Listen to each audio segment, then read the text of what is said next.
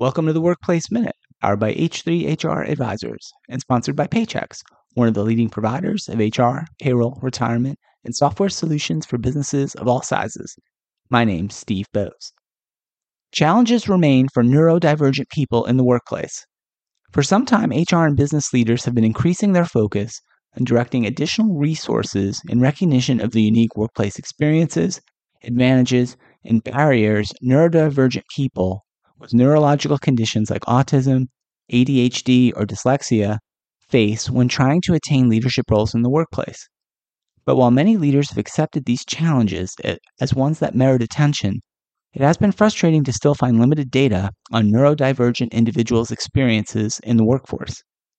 Now, a new study released from Hopper Health, a virtual primary care practice for neurodivergent people, surfaces more insights and data on these challenges facing neurodivergent people at work.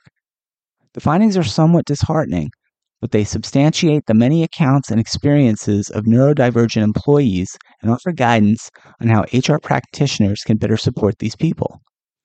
Per the survey, just 41% of the 1,100 neurodivergent adults polled say they receive any workplace accommodations and another 6.5% say they were denied accommodations after requesting them.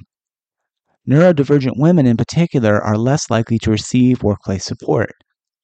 While 25% of openly neurodivergent men say they received accommodations without asking, and another 30% of men received accommodations after requesting them, only 6.4% of women received accommodations without asking, and 23% received them after asking women were also more likely to be denied accommodations when requested than men. In a statement accompanying the report, Katya Sadel Sapola, co founder and CEO of Hopper Health, said this Unfortunately, this tracks with the experiences of myself and other neurodivergent women. People are sort of mystified and don't really know how to respond when women disclose.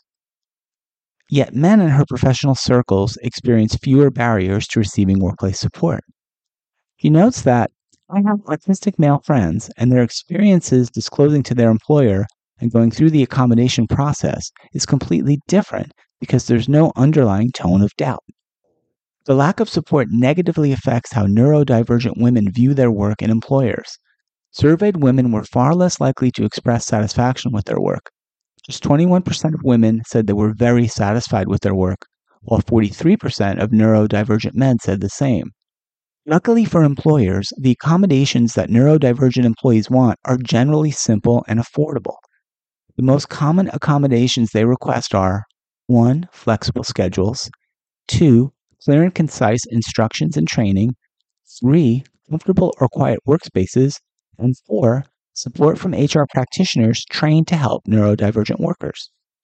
Much of what neurodivergent people need are really just productivity basics for example, a neurodivergent employee may ask to move their workstation to a quieter part of the office where they can better concentrate. And these things are pretty easy, and HR practitioners need to feel empowered to do them. Another key is training managers to accommodate and assist these workers. Employees may be fearful that if they disclose their neurodivergence, they could face retaliation or mistreatment from their manager. HR leaders often say they want to support these populations, but I don't think I know who all of these people are, and I don't know how to engage with them because it's a sensitive topic. Hopper Health recommends that you educate your managers. That's where the problem lies. This report shares important data and insights that HR and business leaders should be aware of as they continue to take steps to support their neurodivergent employees and strive to build cultures of inclusivity. We thank them for these efforts. That's it for the Workplace Minute, powered by H3 HR Advisors.